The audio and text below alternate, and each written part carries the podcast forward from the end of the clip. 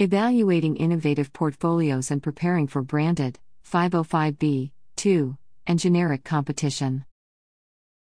Here's a copy of the recent talk on evaluating innovative portfolios and preparing for branded, 505b, 2, and generic competition.